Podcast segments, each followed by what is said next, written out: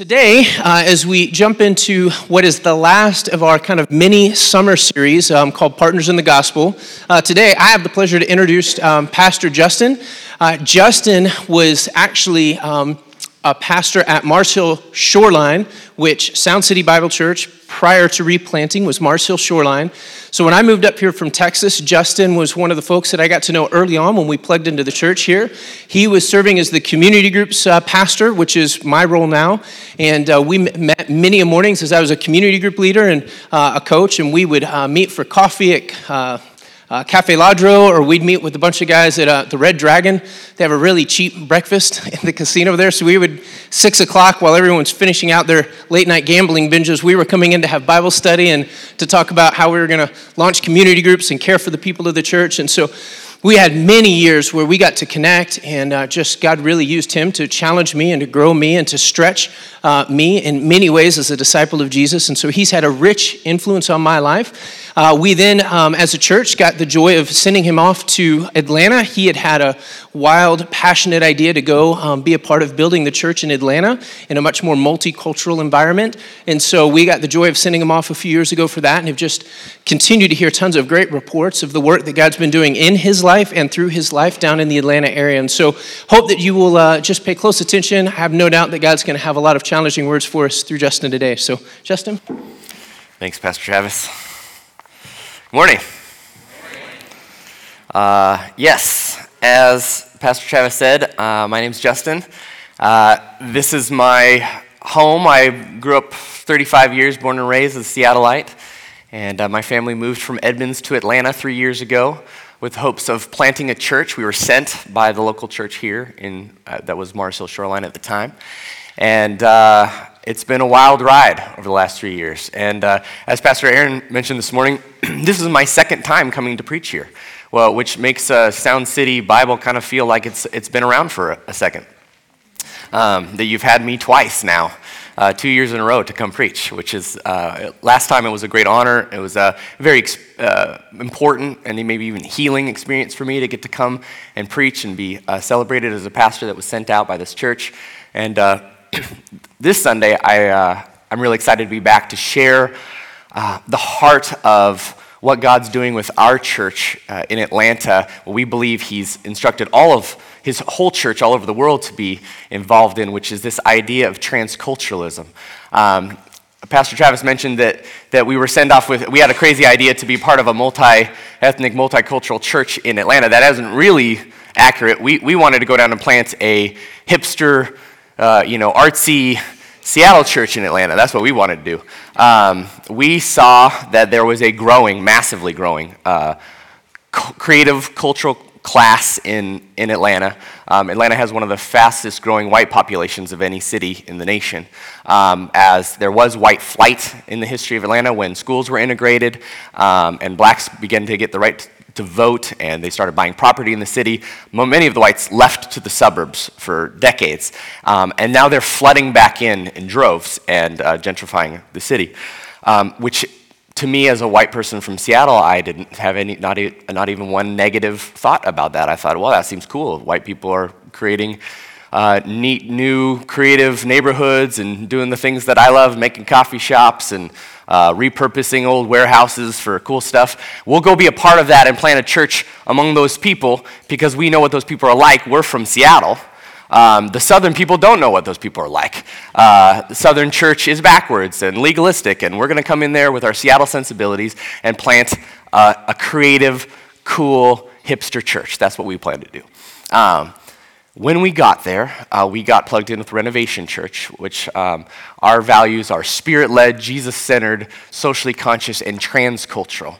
It's a uh, probably 50% black, 50, well, maybe 40% black, 40% white, uh, 10% Asian, Indian, and other uh, church. And um, one of these values, this value of transculturalism is that uh, God's uh, creative genius is most clearly seen reflected in all cultures. And so we try very hard to recognize um, all these different cultures. And I started making relationships with people who have very different societal and cultural backgrounds than I do. And they helped me understand more of who God was, who God is, um, and what He's doing, and what, what, what uh, His plan for the church is.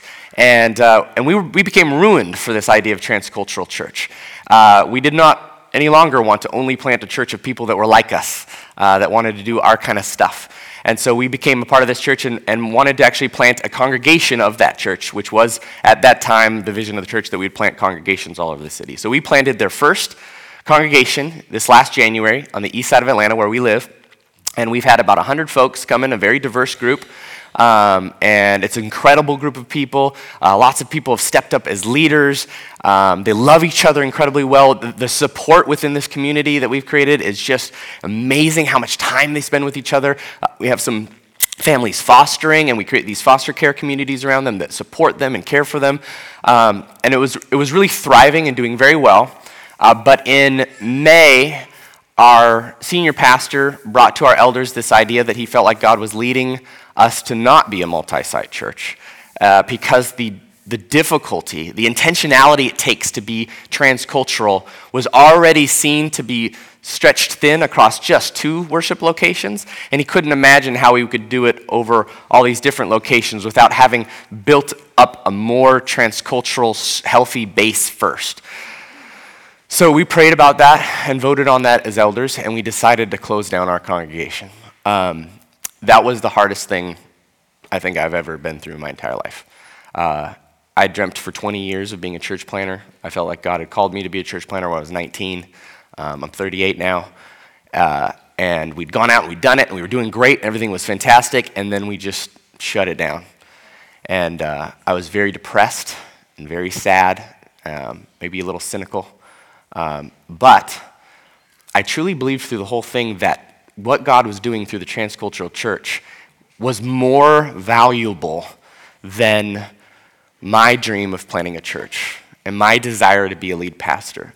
And I was willing to submit uh, even this beautiful community that we'd created, uh, this congregation gathering on Sundays, to the good of what God wanted to do through Transcultural Church. So that's a little background on who I am and where I'm at. Uh, I'm no longer a church planter. Uh, I am now a pastor at uh, Renovation Church. Um, God may call me to be a church planter again one day, but right now I'm submitting that desire, that passion to building a healthy transcultural church in Atlanta. And, that, and my hope is to show you from the scriptures, we're going to be in Genesis 12 today, uh, verses 1 and 2, to show you that this is not a, a, small thing, but an important and vital thing for our church, this idea of transculturalism. Um, so again, we're going to be in uh, Genesis verse, uh, chapter 12, verses 1 through 3. You can uh, read along with me in your Bibles. Uh, I'm sure we'll have it here on the screen uh, or your apps. Uh, we like at our church to stand when we read Scripture to honor the word of the Lord. So I'd like to invite you to all stand with me as we read from Genesis chapter 12, uh, verses 1 and 2. It says, Now the Lord said to Abram, Go from your country and your kindred and your father's house to the land that I will show you and I will make of you a great nation, and I will bless you and make your name great so that you will be a blessing. I will bless those who bless you, and, in, and him who dishonors you I will curse. And in you all the families of the earth shall be blessed. It's the word of the Lord. Please pray for me as I pray for our time together. Father God, um, cause your vision, your plan for your church to be lifted up in a uh, beautiful, inspiring, convicting, uh, powerful way this morning. Holy Spirit, we invite you. Fill us, convict us, guide us, open our ears, open our hearts that your word might do its work.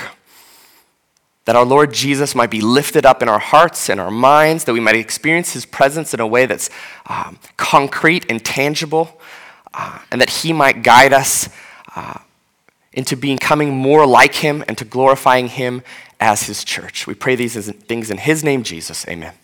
You can go ahead and be seated. All right. So, I've used this word transculturalism a few times here. You might be asking yourself, why is this idea so important? Um, well, there's a few reasons. Um, One is because some of you might like the idea of a multiracial or multicultural, transcultural church. Um, you might be open to it. It might seem like a good idea, but for, for you, that's all it is. It's a good idea to ruminate on, maybe have a discussion on, maybe listen to a, a sermon or read a book on, um, but it, it's not something that's affecting your daily life. Um, some of you, secondly, might see it as, as an addendum to the gospel. You know, the gospel's the gospel. Let's keep the main thing the main thing. Jesus died for sinners. Um, you don't see it as a as an implication of the gospel that's intertwined with it in a way that it can't be removed. You see it maybe as some, something that would be nice and it'd be great, and maybe we could add it on as long as we got the gospel squared away, but it's not a necessity for a healthy church. Um, and then, thirdly, finally, some of you, um, you might not think it's a good idea or an addendum to the gospel, but maybe even an annoyance to have to wrestle with race or privilege or our own um, preferences, our cultural preferences, our societal preferences. Um, it's difficult for us to see and acknowledge our own inherited prejudices and to wrestle with these ideas. It can, it can wear us down, right? It's an annoyance to have to talk about race and to have to talk about culture and to have to talk about class and to have to talk about the impetus of the scripture that God wants to gather a people for himself from all people. So, in order to lovingly correct these notions, it's my hope this morning that I'll be able to show you that it's God's plan and His promise for the church um, to, to create for Himself a people from all people. This is the impetus of the scriptures. This is God's plan. So, if you're going to actually become a transcultural church, it can't simply be a good idea. It can't be an addendum to the gospel. It certainly can't be an annoyance, but it must be something you champion. It has to be something that you live. It has to be something that you breathe because you believe that God has put it on the backs of the church to live out his plan. When we look at every single section of Scripture the law, the poets, the prophets, the gospels, the epistles, and even the apocalyptic, especially the apocalyptic, uh, we see throughout God's goal in redemptive history is to form a family for himself from all people, and the church is the final realization of that goal. Transculturalism is not an addendum to the gospel, it is the goal of the gospel. Transculturalism is not a part of the scriptures, but the very thrust of the scriptures. Transculturalism is not a good idea to be tried by some churches, it is a defining idea for a healthy and biblical church. Thank you. Oh, John is from Renovation Church. He knows how to talk back. Thank you very much, John. Uh, feel free to talk back, but I understand. If I hear the clicking of your pens and see you taking vigorous notes, we know that that's the white amen. so that is also appreciated. Uh, in order to act on this, though, we must be able to define the idea. So Gonna, I'm going to define, I've used this word transculturalism quite a bit for you. Uh, pastor Leonce Crump, he is our senior pastor, he's our lead pastor that founded our church, and he coined this idea, of transculturalism, a few years back. Um, and it's a wieldy word to try to, to, to capture all the nuance of what we're trying to say in it, but I believe that this is a excellent definition that he's come up with. It's, it's from his book Renovate, where you can find it. It says, Every human being is endued with the imago Dei the image of God, captured in unique cultural and ethnic expressions which embody the full breadth of God's creative genius, not to be subverted to the ethnic or cultural identity and preferences of another, but celebrated in creating a fuller expression of our humanity, a woven tapestry of color, culture, and class as God forms a people for himself from all people. So, in nearly endless succession, Every section of Scripture communicates this very idea. God's family cannot function correctly in God's world unless all people groups on the planet are part of and contribute to the life of the family. And this isn't in some kind of ethereal way, this is in a concrete, everyday way, co- contributing together in interactions to make this family. So, like all great plans, uh, his plan, this plan had a great beginning. God called a nomad to become an immigrant so that through him he could hatch his plan to form a family for himself from all people with whom he would spend eternity. And that's where we pick up here in Genesis 12. So let's look together at verse 1. It says, Now the Lord said to Abram, Go from your country and your kindred and your father's house to the land that I will show you. So this, this section of scripture that follows the Tower of Babel, right, where God hadn't spoken to anybody. He'd spoken to Noah, and it had been about 300 years since he'd spoken to anybody. Um, and these folks tried to build a tower. They're saying, I could try to get to God. God says, Nah, you can't get to me on your own. There's a little gospel message in there for you.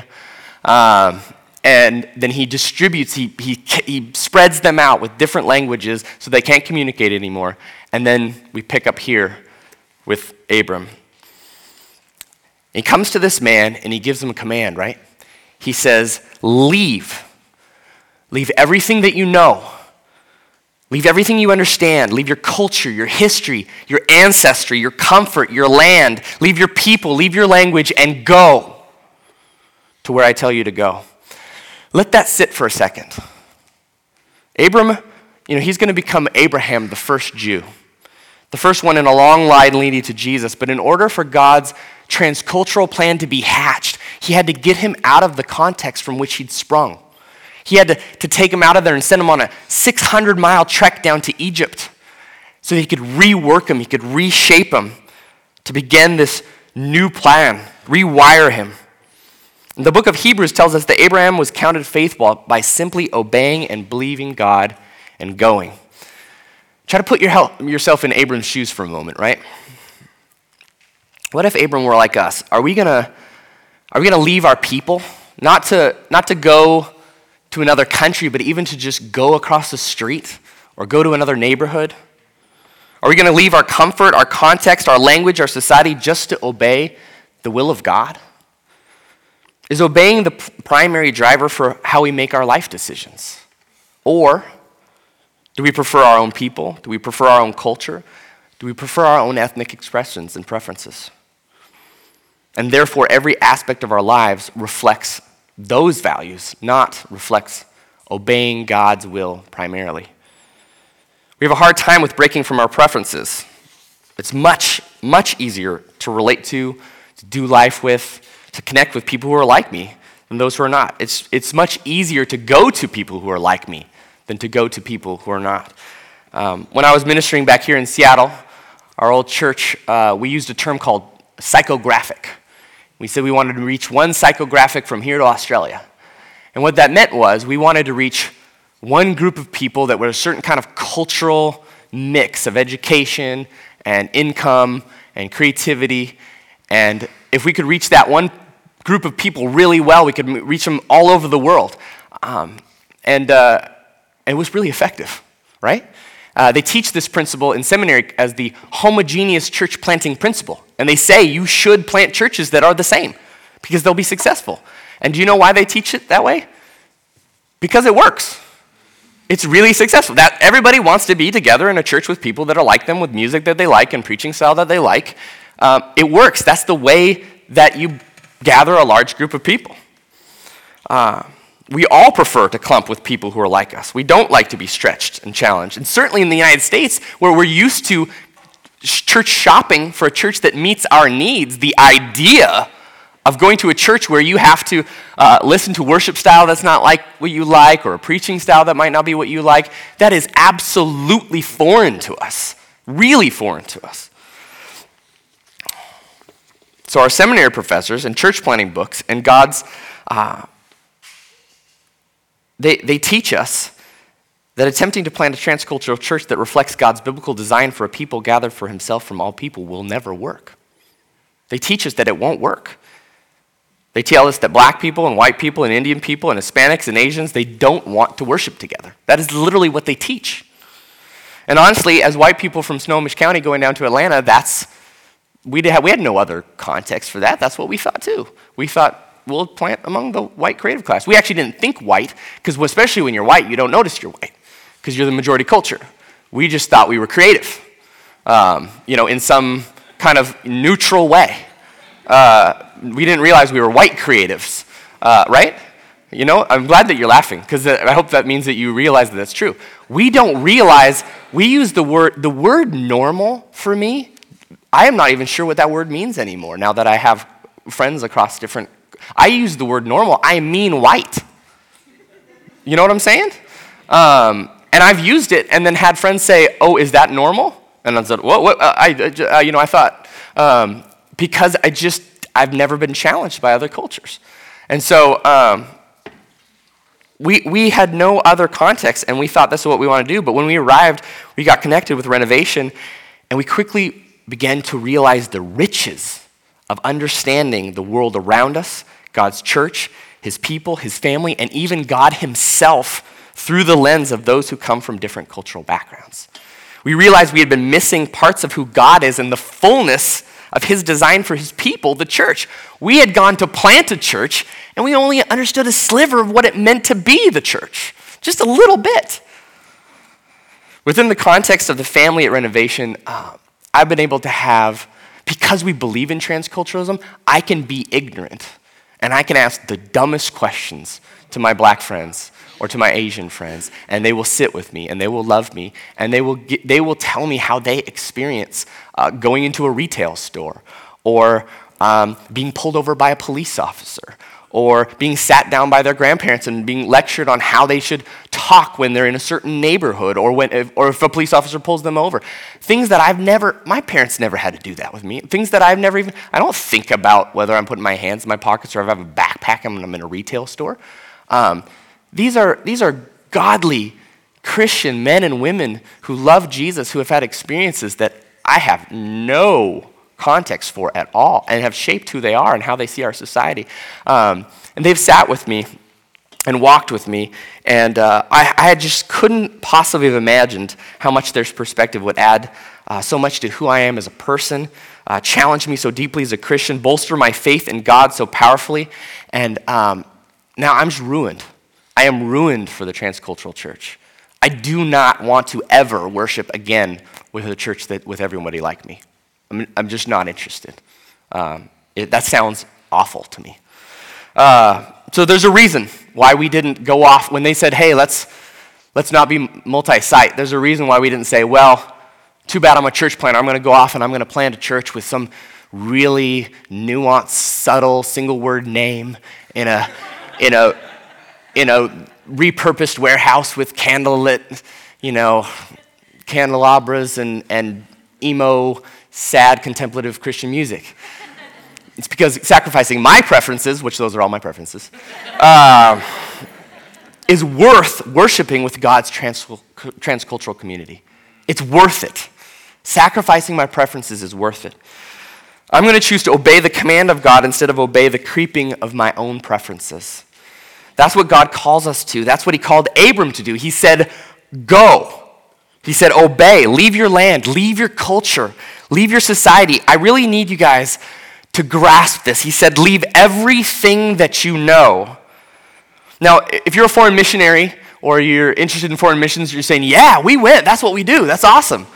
But most of us just need to go across the street or over to another neighborhood. We're not going to go overseas. And that's why I need you to grasp this. This is how God launched his transcultural community campaign. He said, "You've got to go, Abram. You've got to believe that what I have for you and my intentions for you and my plans and what I'm forming into is more vital than what you prefer. He said, Go. And then he attached six promises to this going. Let's look at the first three in verse 2. He said, I will make of you a great nation, and I will bless you and make your name great so that you will be a blessing. So, this is what he says first. He says, I'm going to make you a great nation. All right, now you got to understand the weight of this proclamation, right? Abram's about 75 years old. You don't see a lot of nations being birthed through 75 year olds. God bless you, 75 year olds. Um, not only is Abram old, but his wife is old. Uh, Paul says she was very old. That's how Paul describes her. Very old. And we know that she was barren from birth, right?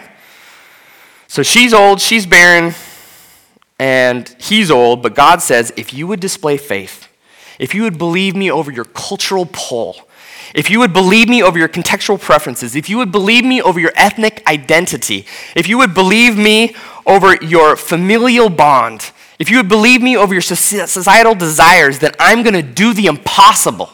I'm going to birth a nation through your old nomadic immigrant self and your barren wife. I'm going to birth a nation through you, make you into a great nation. Second, he says, not only that, not only am I going to make you a great nation, I'm going to bless you. He says, I'm going to bless you. This is some non prosperity, prosperity gospel going on right here. He's saying, I'm going to put some material wealth in your hands so that when you get to where I'm sending you, you're going to be able to do what I need you to do, what I've called you to do. You're going to make it. You're going to have my hand on you. Everything you touch is going to prosper. If you, if, you listen to, if you listen to me, if you just obey, this is the plan that I'm hatching. I'm going to hatch it through you. So if you obey, and you'll, you'll have everything you need for the journey, you'll have everything you need for living, you'll have everything that you need. When we obey God, He does bless us. He does. It might not always be materially, but He can do great things with through us. He can birth great dreams through us when we obey Him. He says, If you obey me, go from your land, from your country, from your culture, from the things that you think you need to make you whole, then I'm going to bless you. And I will do far more than you can imagine. Then, third, he says, Not only will I birth a nation from you, but I'm going to barak you. I'm going to bless you. The word there is Barak, by the way. That's our president's first name. Barak, it means bless. He says, I'm going to make your name great. I'm going to continue to read in Genesis, um, I'm, or I'm going to continue throughout Genesis to spread your influence. You see Abram's influence just spread and spread and spread as God continues to bless him and make his name great. We're still talking about Abram now this BC immigrant today because his name was made so great. He made his name great enough to be the descendant of our Savior Jesus. He says, I'm going to birth a nation from you. I'm going to bless you. I'm going to make your name great. And all the promises that I've laid on you, others will share in those blessings through you. You hear that, church? That's for us. Others, we're going to share in his blessing through this line. That's us. We're sharing in the blessing stream of Abraham. When he goes and follows with three more promises, he says, I will bless those who bless you, and him who dishonors you I will curse, and in you all the families of earth shall be blessed.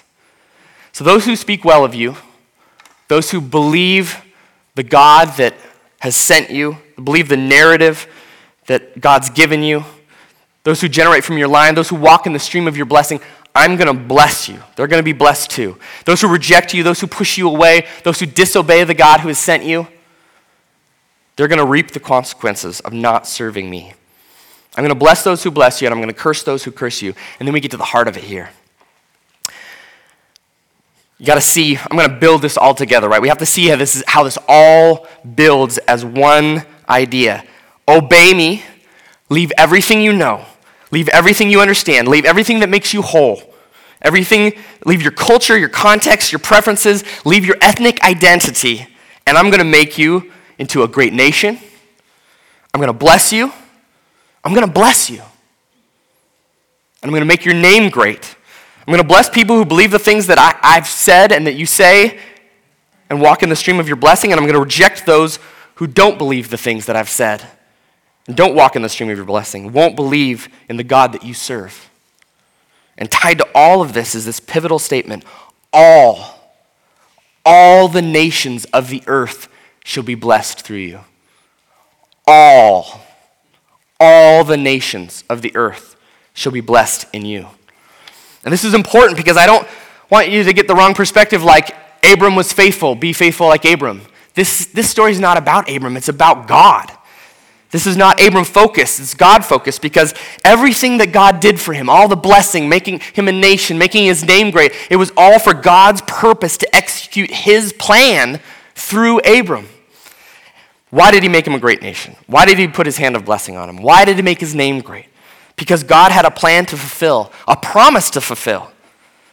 He would form a family for himself, and he chose this man to be the progeny of this new plan, this plan that he had, the beginnings of this plan.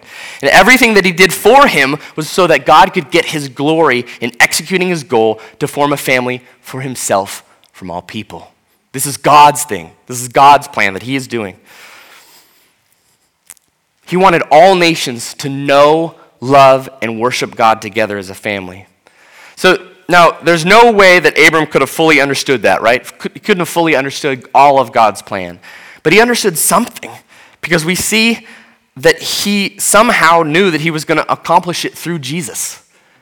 Because in John chapter 8, Jesus said, Abram rejoiced at my coming. What does that mean? How did Abram know that? I don't know. Um, Abram probably didn't have the full picture, but somehow,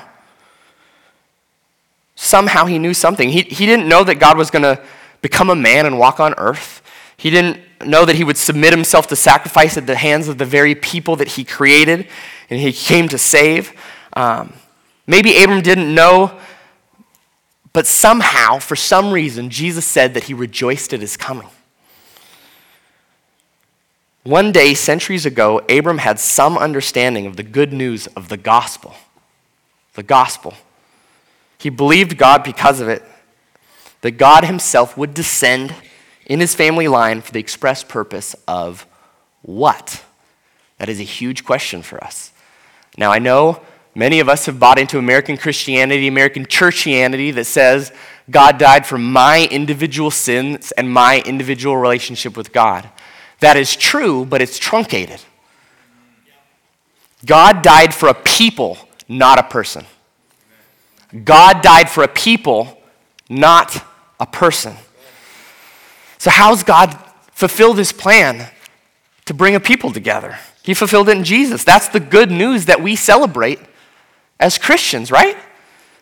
Just like Abram, Jesus obeyed God and he left the comfort and honor of heaven to come down and be born as a baby in a stinky manger and served and experienced, uh, he experienced hunger and sadness, rejection.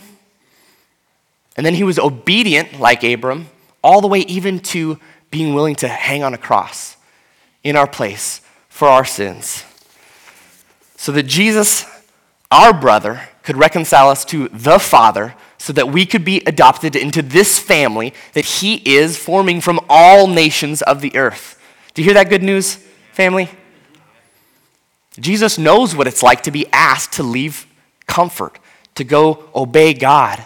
Hebrews says that he went to the cross for the joy that was set before him, though. He believed there was something rich and wonderful and good in obeying God and leaving his comfort to sacrifice.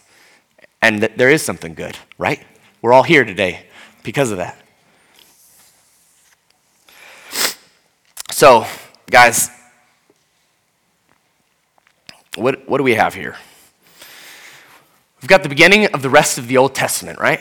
starting right here with Abram. It's going to unfold, it's going to reveal to us that God was going to send his Savior, whose atoning blood, as Isaiah 52 says, sprinkles the nations. And we see that his descendant of Abraham would be the one through whom all nations would come to return to the Father. All nations. All nations. I hope I sound repetitive. This has always been the plan of God, always. To form a people from himself from all people was never not the plan of God. A gathering of different peoples and different races and different ethnicities and different languages and different economic strata and different education levels has always been the plan of God. Not some addendum to the gospel. Not some good idea to add on because the multi ethnic church movement is a cool, new, hip movement. But because the God that made all people is choosing to save some people and redeem some people into his family who he's going to spend eternity with. So, the beginning of this glorious goal is being fleshed out through this one obedient immigrant. And I, I keep using the word immigrant, and I'm doing it on purpose because the Bible's clear on how we treat immigrants, and because the father of faith is an immigrant wandering through Canaan down through Egypt, completely out of place, completely out of context, completely out of culture, completely in the will of God. And we're invited into the same plan, the same will, uh, as God's redemptive plan unfolds, his redemptive plan to gather a people for himself from all people. So we're the church. We're the fulfillment of this plan, right? We're God's covenant people. We're God's people. We are the fulfillment of this plan. This is us. We're not waiting for somebody else to show up. We are the people we've been waiting for to fulfill this plan. We're the wild branch grafted onto the great tree of God's family, right? It's from the Old Testament to the New. It's one flow, it's one narrative. Has the gospel changed? No. Has the thrust of scriptures changed? No. Has, has the goal of God changed? No. But how is it that Dr. Martin Luther King Jr. said back a long time ago that Sunday was the most segregated day of the week, and it still remains today? It's because we haven't changed. The gospel hasn't changed, but neither have we. We remain the same. Yet, yet, Sound City Bible Church, you may not believe it, but you have an incredible opportunity to reflect God's redemptive plan right here in Snohomish County. Incredible plan, opportunity. I know Snohomish County and King County are predominantly white. I understand that. Um, so you may be asking, how do we have every opportunity to reflect God's transcultural church? Um, there's a slide I want to share with you here. Um, I, pu- I, put on the background. There's, if you ever look it up, uh, I don't know, you can Google uh, dot demographics map. This guy put together this map based off the census, and he used blue for white folks, and green for black, and red for what do you use? Red for Asian, and orange for Hispanic. And you can see this is a map of the area we're at. Um, it's kind of hard. Well, you can kind of see. You can see there's clumps. Do you see how it gets shaded, especially along 99? Um, most of it's blue, obviously. And then you have clumps of red, you have clumps of orange. Um, and there's a demographic breakdown of just Snohomish County. Uh, there are 221,000 non white people living in Snohomish County. Uh, so, for you white brothers and sisters, that's 221,000 opportunities to make a relationship with somebody who's having a different racial experience than you. That's a lot. There's a lot more people than are here in this room, right? Um, it's a lot of folks. The only number of people, the only percentage that has gone down from 2010 to 2014 is white. So you have a growing opportunity in Snohomish County to, to meet more people who, not, who don't come from your cultural context. Um, and it's an intentional, you have, you have an opportunity to make an intentional relationship, to go out of your way to make a relationship with somebody who reflects some other view of, of the society or God or life um, that, that isn't white American Reformed Christian. All right? Um, and if, with this next slide that we have here, there are over 39 non English languages spoken in the homes of almost 130,000 Snohomish County residents. That means there are real cultural, historical uh, values can, being passed down in these homes with vastly different cultural um, perspectives on God and life and society uh, that you can go seek out and learn from. Especially our Christian brothers and sisters, you can invite them to worship with you. And you can seek to try to worship together, seek to try to uh, be a group of people that shows God's redemptive, radical redemptive love together. Some of you may ask, why fight against people's natural preferences? Why not let folks uh, clump up like that map clearly showed we clump up? Um, it's important to also be informed about your history.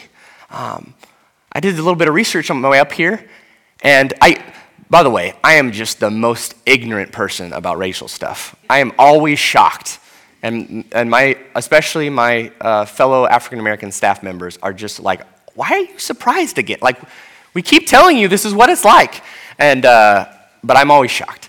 But up until the 60s, every neighborhood, I'm talking Magnolia, Queen Anne, uh, Kenmore, all these suburban neighborhoods, Innis Arden, they all had racially restrictive covenants. And it said clearly on there if you bought a house in that area, you could not resell, rent, or let anyone who was not white live in your house. This is the, the 60s are not that long ago, folks. That's shaped this area. That's shaped, if you were told you're not wanted here for, for uh, decades and decades and decades, uh, that it's not surprising that it's 70% white in Snohomish County and 60% white in King County. It's not surprising at all, right? So if we recognize there was an intentionally racist past in the Northwest, then it's going to take an intentionally reconciliatory effort to experience all of God's creative genius reflected in culture to fix that. So it's got to move out of this room and into your houses, into your friend circles, into your choice of music, into your relational dynamics, who keeps your kids, who watches your house when you're out of town, who you share meals with. The church is supposed to be the fulfillment of God's plan to gather a family from all peoples. The church should be nothing less. Transculturum, then, it's more than a good idea. As a matter of fact, it's more than some simple add to the gospel, it's more than an annoyance. And the efforts that it takes to produce the fruit of the idea are redemptive and they're worth it. I promise they are worth it. It's hard, though. It's hard. You got to be willing to sacrifice for it. You got to be willing to let it alter the way that you choose to do life and you do work and do service and relationships and neighboring and mission. You got to let it alter everything. Because the bottom line is that we cannot have all of God unless we are gathering with people that reflect other cultures. We can't have all of them. We can't have all of God because it takes all cultures to capture the fullness of His creative genius. It takes all cultures and the gloriousness of His goodness. You don't know all of God's goodness unless you know Him expressed through all the cultures that He's created. So there's a few questions that we can ask ourselves as you seek to work this practically out as a church. Number one, are you hospitable to everyone? Do you clump up or do you branch out? White folks, do you clump up or do you branch out? Asian folks, do you clump up or do you branch out? Black folks, are you clumping up or are you branching out? Artsy folks, clumping up, branching out. Wealthy folks, are you clumping up or branching out? What does your friend circle look like? Comfortable and convenient, or Christ like and sacrificial? Are you equally hospitable to everyone? Do you open your home to your neighbors who don't look like you or act like you, or make what you make or think like you think? What about the people in this community? What about the people in your community group? Are they in on everything? Are they on, on every party, every hangout, every time you gather? Or are you drifting towards those you most easily connect with and left the other ones, uh, the other ones are left outside? Number two, are you called to be an immigrant so that you can bless another people here or abroad? Are you called to leave your neighborhood and move into, the one, into one that's less comfortable? Or leave your country to move into one that's less comfortable? So you can bless and be blessed by another people? The richness of God's diversity in humanity is a real thing that is awesome and amazing, and Snohomish County needs it as much as any other place. And you guys have the opportunity. What if you were crazy enough to move to a neighborhood where you were the only white family? What if you were crazy enough to move to an area where you're the only Asian family or the only black family? Or the only, the only person on that block that represents your culture? And you were willing to sacrifice, to obey God's call, to experience the richness of, of Him and His creative genius in people who aren't like you, bringing people together, blessing those who live around you, and inviting them to walk in the blessing stream of Abraham as God gathers a family from all people. What if you guys were crazy enough to do that for the sake of the gospel? What if Sound City could stand out as salt and light to those around you, as an entire people dedicated to weaving together a rich tapestry of color, culture, and class that showed God's broader picture of his creative genius? Number three. This is a nice, soft question. Are you willing to forsake your preferences, prejudices, comfort, and cultural closed mindedness in order to fully experience and obey God? I think that question speaks for itself. Um, Abram, he gave up everything and was blessed by God. He gave up everything and was blessed by God. And I know it's difficult to imagine altering the rhythms of your life um, who you hang out with or where you spend your time or spending time in neighborhoods that don't seem desirable to you or with people who you don't understand or who might make you feel uncomfortable. But you cannot fully experience God nor fully obey Him if you put obeying Him inside the bounds of your preferences and your comfortability. You cannot. You just can't. God pours his oil into broken vessels, broken vessels that are struggling and need him, not into vessels that try to hold themselves together within, with their comfort and their preferences. If you guys are willing to do that, are you willing to do that? Are you willing to give yourself to this idea? If you are, if you're willing to sacrifice your preferences and your comfort to experience more of God, if you're willing, I believe Sound City Bible Church could stand out and offer an incredible experience, a dramatic display of God's radical reconciling love, and offer a foretaste of the multicultural heaven that Jesus is coming back to establish. Let's pray. Father, um, we thank you so much that your plan for redemption didn't just include Abram and the Jews, but it included us Gentiles. That your plan was radical to radiate out from, radiate out from Jerusalem to Judea to Samaria to the ends of the earth, and that you've included us in your family. Jesus, we praise you and we love you that you did not choose equality with God as something to be grasped, but gave it up. Found yourself born in the likeness of man as a servant, and that you were obedient even to death on the cross. We are so glad that, you're, that you've been raised to the right hand of the Father, that your name is above every name that you're willing to come here as a foreigner, to relate to us, to get in the dirt with us, to wear skin, and to experience humanity in order to save us and adopt us into your family. We pray that that good news, your wonderful, overwhelming, gratuitous good news, um, would wash over us and give us the freedom to be radical, to step out of the norm, and to make relationships with people who aren't like us. I pray that you would, Holy Spirit, convict, empower, give vision to everyone here in this room, that this church would be unified in a desire to more uh, fully reflect all of your creative genius, uh, to be a place where people can come and see people who look like them and say, I belong here. I could be in leadership here. I can worship here. Um, I'm valued here. My culture isn't stomped out or belittled here. Um, I pray that uh, you would cause Sound City Bible Church to, to be a light, to be a foretaste of heaven where every tongue and every tribe and every culture will worship your name, Jesus. We pray these things in your name. Amen. Amen. Friends, can we say thank you to Pastor Justin for teaching us this morning? Man, what a timely and encouraging and challenging and convicting word for us. And uh, uh, before we go into our time of response, I have promised myself I'm not going to preach, but I haven't preached in three weeks, so give me just two minutes here, okay?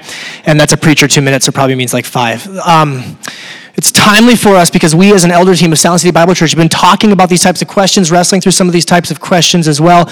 And as you know, I, we, I announced a few weeks ago that in the fall, once we finish the book of Hebrews, by the way, thanks for dropping so many Hebrews references. Was that on purpose? Uh, you can't say, okay, it's good because we've been going through Hebrews for the better part of a year. We're about to finish it up. When we're done, we're going to take five weeks and do uh, a sermon series that we're calling Gospel Justice in Suburbia, uh, trying to address some of these specific conversation topics for us as a church living in largely suburban contexts. And one of those weeks, uh, our intention is to bring another guest speaker to come, uh, a man named Javon Washington. Some of you might know he's a friend of mine for the last five years, uh, a, a, younger African American man who just got hired on, he's in Memphis, he just got hired on, get this, at a Presbyterian church to be the pastor of racial reconciliation ministries because historically this Presbyterian church had written in their bylaws that in order to become a member of this church, you had to be of a fitting type of person. It was veiled language for saying only white people can be a member of this church. And they just hired on a black man to be the pastor of Racial Reconciliation Ministries. Do you think that church standing out in their community, especially in the South where things are much more overtly divided as opposed to more passively divided here in the Pacific Northwest? So, what a beautiful and, and timely uh, uh message for us. And I'll just share one other thing. For me, it's, it's personal Uh, because most of you know my wife and I have been involved in foster care for uh, not quite a decade now, and we had you know white Anglo kids and non-white Anglo kids, and currently we have a five-year-old boy living with us who is very much uh, not white, very dark brown skin, and we went to the uh, Yost pool in Edmonds the other day, and it was a sea of white, white white flesh uh, at the swimming pool. The only other brown person there was, I think it was a white lady who had just spent too much time in a tanning bed. But uh, I'm just looking like, uh, I'll, I'll fix that for the next service. But yeah, I'm just, and I'm looking at, at, at my son, this boy, and just how he stands out. And then the very next day, I took him to his kindergarten jumpstart, and it was like, wow, this, I felt like the minority at a school. Cameron, you, you, you can experience, we're, our kids are in the same school together, like being a, a, white Anglo family, like, well, we're kind of in the minority at this elementary school. And so these sorts of things are starting to play around in my mind. We've been having conversations in Elder Team Sound City. I'm, I'm thankful for this message, and I'm thankful that it is in the heart of the gospel that, that Jesus is saving people from every nation, tribe, tongue, and language unto himself, and we get to celebrate that. Amen? All right, so with that said, let's respond to the good news. We're going to respond uh, first by giving of our tithes and offerings. I invite you to just give as worship, to give unto the Savior who gave us everything. Uh, we're going to, uh, if you're a guest, please know there's no obligation for you to give, but you're welcome to, uh, as an act of worship, join with us. If you want information about how to give online or text to give, you can find that on the screen or in the handout you were given. While they're collecting the offering and, and before they hand out the elements for communion, let me just uh, read a few discussion questions that Pastor Justin helped prepare for us us uh, this week so we can talk about them in our community groups. And, uh, you know, we, we, we haven't used the hashtag embrace the awkward in a few weeks, but I think this would be a good week in our community groups to embrace the awkward. So, number one, how do you define normal? What are the presumptions you make based upon normalcy according to your cultural or societal preferences? How do you imagine that God sees our presumptions of normalcy? Number two, are you hospitable to everyone equally? How do you plan your social calendar and who do you invite into your home? Number three, what specific steps can you and your community group take to engage those from a different culture or class this week? What are some specific ways we can forsake our prejudices, comfort, cultural preferences in order to live, uh, in order to more fully embrace the many different peoples living around us? Number four, read Philippians chapter 2, uh, verses 1 through 11. How does the gospel equip us for the work of bringing together God's transcultural community? I, mean, I love that part of the sermon, Justin, when you said that, that this isn't something we're doing because it's hip or it's trendy or because CNN is talking about racial stuff. This is in the heart of the gospel, friends. This is God's plan. If the world starts to embrace multiculturalism or transculturalism, they're just borrowing it from the God who came up with it in the first place. So this is on us as Christians to enter into these conversations. Then there's an action item. You gave our people homework. I'm glad you did that because um, they won't do it if I give it. Ask someone with a different cultural background from yours to share a meal and ask them to share how they experience this society, their faith, how they experience God through their particular cultural lens. Really listen and don't be afraid to ask questions. Okay? As the uh, servers are passing out the elements for communion, I'll ask you to hold on to these. We'll take this together in just a moment, and, and uh, I'll invite the musicians to go ahead and come up on stage now as we prepare for our time of singing and response. Uh, we have a, a, scripture, 1 Corinthians 11, that we read every single week, uh, most every single week as part of our celebration. I want to flip from the script for a minute. I want to read from Revelation 19. We don't have this on the slide, but this is Revelation 19, verse 6. It says, Then I heard what seemed to be the voice of a great multitude, like the roar of many waters, and like the sound of mighty peals of thunder, crying out, Hallelujah. For the Lord, the, our God, the Almighty reigns. Let us rejoice and exult. Let us give him the glory, for the marriage of the Lamb has come, and his bride has made herself ready. It was granted her to clothe herself with fine linen, bright and pure, for the fine linen is the righteous deeds of the saints. And the angel said to me, Write this Blessed, here it is, friends, blessed are those who are invited to the marriage supper of the Lamb. And he said to me, These are the true words of God. And earlier in Revelation, we read that specific phrase that, that this group of people is made up of people from every nation, tribe, tongue, and language. And so when we hear this, this voice of a great multitude and we see this picture of the wedding supper of the Lamb, Today, as we celebrate communities, we take this bread and we, we drink of this juice, reminding us of the broken body and the spilled blood of Jesus. Let us be thankful that no matter what your cultural or ethnic background, you were invited to the wedding supper of the Lamb. And one day, what this meager meal, this dry cracker and nasty juice, what this represents will be a great feast in the presence of Jesus himself with people not only from every culture but throughout all of history. What a joy that's going to be. Amen. What a joy that's going to be. And so I invite you today to celebrate the Lord's table with a heart of thanksgiving and a heart of gladness and with an anticipatory look in your heart. We're going to sing, we're going to sing kind of country white people music, sorry, but we're going to sing uh, and we're going to lift our voices and we're going to celebrate because Jesus is worthy. Amen? And so, what I'm going to invite you to do is, is I'm going to invite you to celebrate the Lord's table. And then, as you're ready, please stand to your feet and, and join in in singing. Let me pray for our, our time here of response. God, we thank you that you are a, a, creative God, that you are a God who uh, is so much bigger than our expectations. God, you're constantly surprising, you're constantly challenging, and you're constantly good. And so I pray now as we enter into this time of response, Lord Jesus, would you make your presence known here among us? God, help us to sing with great joy. God, help us to repent with great passion and receive grace and mercy and forgiveness where we need to. God, if there is prejudice in our hearts, would you root that out right now by your Holy Spirit? And God, would you give us courage to follow you? Uh, as, as Pastor Justin said, it's hard, but it's worth it. And we believe that to be true. We pray for this time of singing and response now, be be all focused on Jesus and his goodness. It's in his name we pray. Amen.